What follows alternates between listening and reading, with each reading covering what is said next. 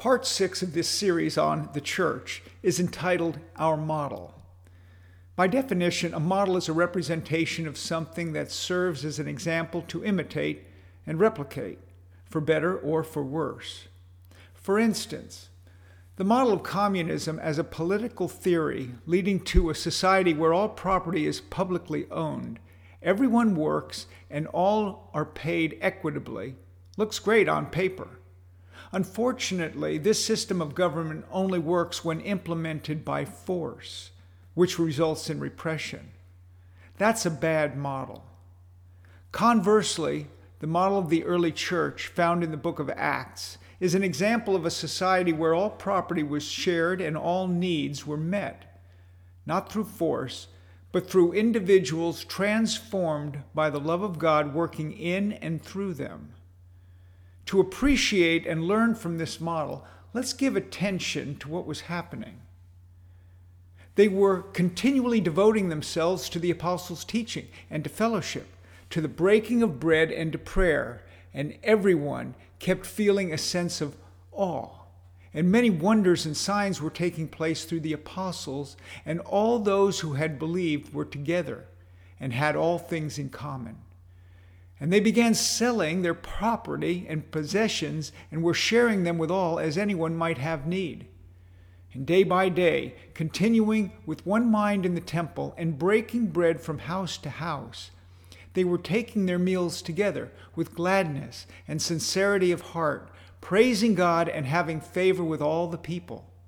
And the Lord was adding to their number day by day those who were being saved. Acts 2, verses 42 through 47. Imagine a sudden gathering of about 3,000 souls. Acts 2:41 continually devoting themselves to all that it takes to grow as one body in Christ. This is clearly God's work, but it is a work effected through faith, initially expressed when those convicted by the gospel declared, "What must we do?" Acts 2:37. Four essential components to spiritual growth were practiced by the infant church. First, teaching, the didache, is the message Jesus taught his apostles and commanded them to disciple others in the context of the Great Commission, Matthew 28, verses 19 and 20. Second, fellowship, koinonia, is the close personal relationship Jesus enjoyed with his apostles and they enjoyed with him. Mark 3, verses 13 through 15. Third, breaking of bread refers to daily meals shared in the homes of believers and likely included communion, which Jesus instituted at the Last Supper, Luke 22, verses 14 to 20. Fourth, prayer is at the heart of personal relationships, which we see expressed in Scripture of the Father and the Son, Luke 6:12.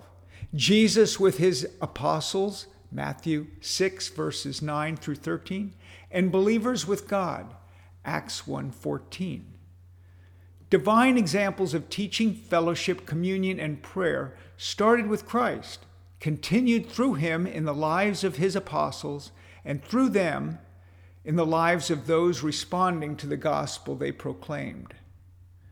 The intimacy of this new community, Acts 2:42, and the occurrence of many wonders and signs produced a sense of fear. That is, reverence, respect, and awe upon a growing community of 3,000 plus new believers. Just as the healing ministry of Jesus was a wonder to behold and a sign pointing to the Father, so also is his ministry, now confirmed on some believers in the early church for the same purpose. The power of God working through the apostles gave credibility to the early church. Proof of God's presence in the life of his church is evident in their love for one another. The communal nature of these new believers is most impressive. Not only are they together, but they had all things in common. This form of communalism was not imposed against their will, but it was a free expression of love motivated by the Holy Spirit living within. See 1 Corinthians 6, verses 19 and 20. And a powerful testimony of faith in action. Jesus preached a simple lifestyle that ministered to personal needs. Luke 18, 22. And he led a simple life. Luke 9, verses 57 and 58. The simple personal life of Christ is evident in the lives of these new believers. They began selling their property and possessions and were sharing them with all, as anyone might have need. Acts 2:45 describes the early church as communal in nature, which is radically different from the attitude and actions of most churches in the western world today. They sold all that they owned, for example, homes, lands, goods, and claimed nothing as their own. Acts 4, verses 32 to 35. Consequently, there was not a needy person among them. Acts 4:34.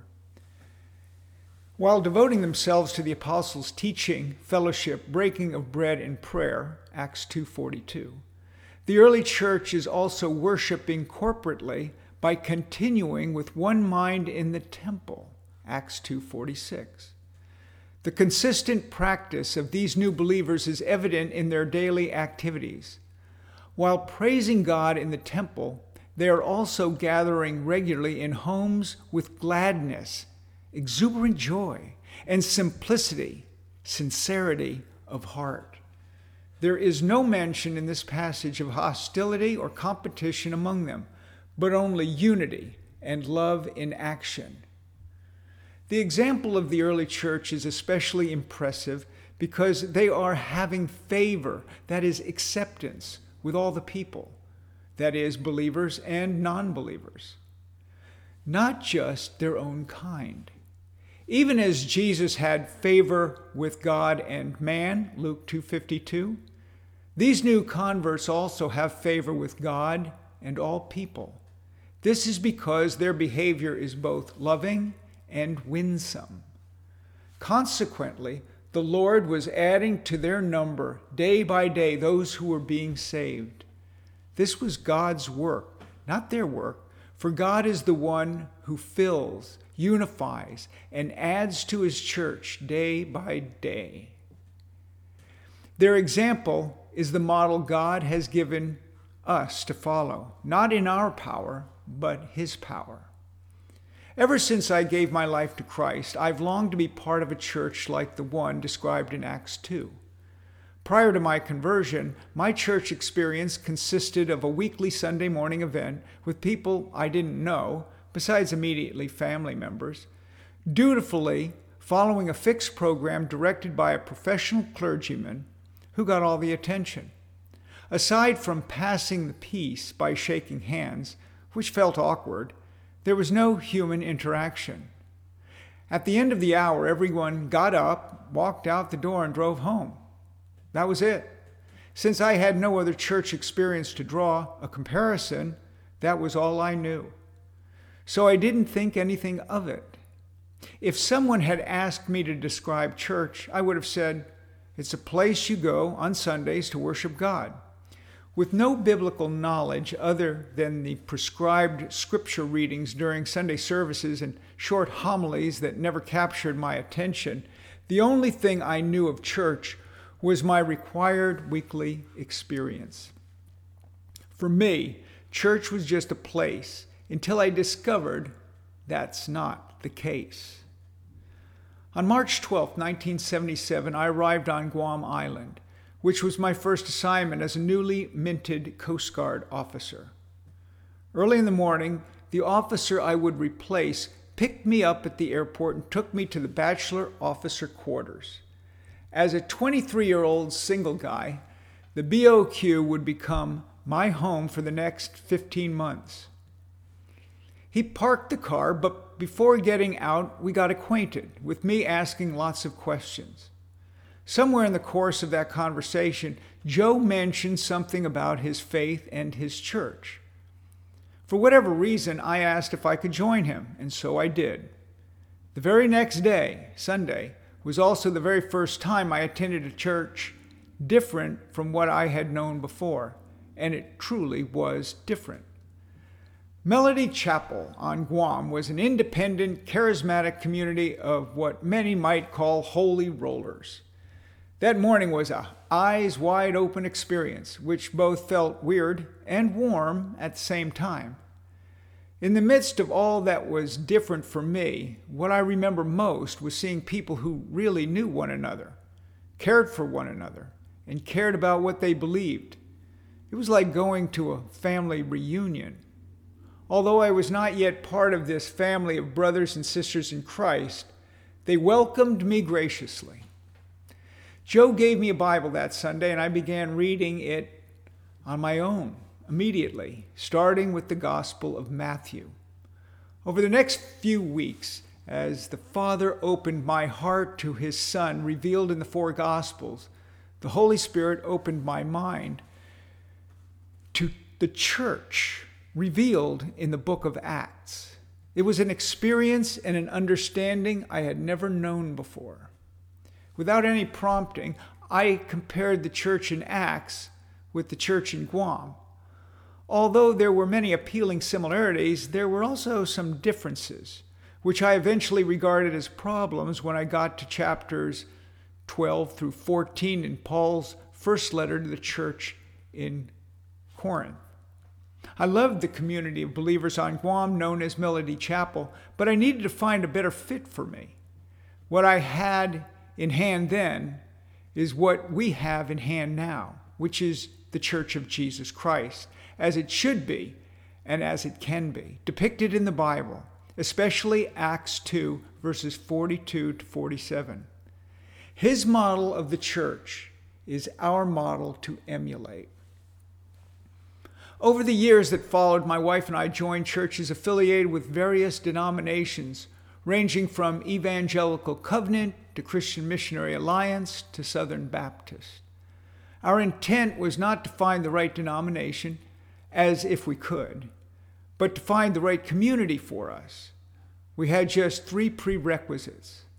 They believed the Bible to be God's Word and taught from it. They demonstrated a genuine love for God, they demonstrated a genuine love for people. In my experience, finding a local church that meets the first requisite is not difficult, but finding one that meets the other two is not easy. Actually, if the second requisite is really happening, the third will follow naturally. Someone once said, if you find the perfect church, don't go because then it won't be perfect. Therefore, since no human being apart from Jesus has lived a perfect life, we must bear in mind that we're all a work of God in progress. Just as we fall short in the eyes of God, we also fall short in the eyes of one another. Nevertheless, when the Holy Spirit moves in and through his people, the church becomes all that it should be and can be in Christ.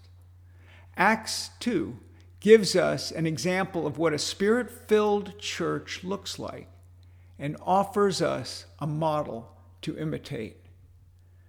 As indicated earlier, the communal nature of the early church, in which members had all things in common and were sharing their property and possessions with all, as anyone might have need, Acts 2, verses 44 and 45, is strange behavior to modern churches in the Western world. The truth is that such behavior was strange back then as well. For a brand new community of people to suddenly assemble and behave as they did is not a work of man, but a work of God.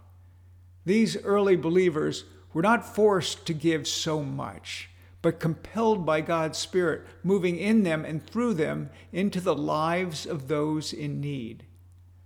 As a result, this spirit filled church was having favor with all the people. And the Lord was adding to their number day by day those who were being saved. Acts 2:47.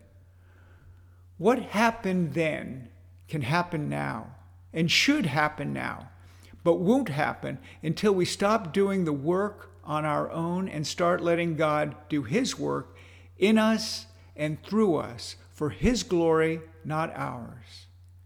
It began then and begins now with people hearing the gospel and heeding the call to repent. God follows up immediately by cleansing new believers of sin and filling them with His Holy Spirit to become a community of people in love with Him and loving each other. The church of the first century is our model for the 21st century. This is our model.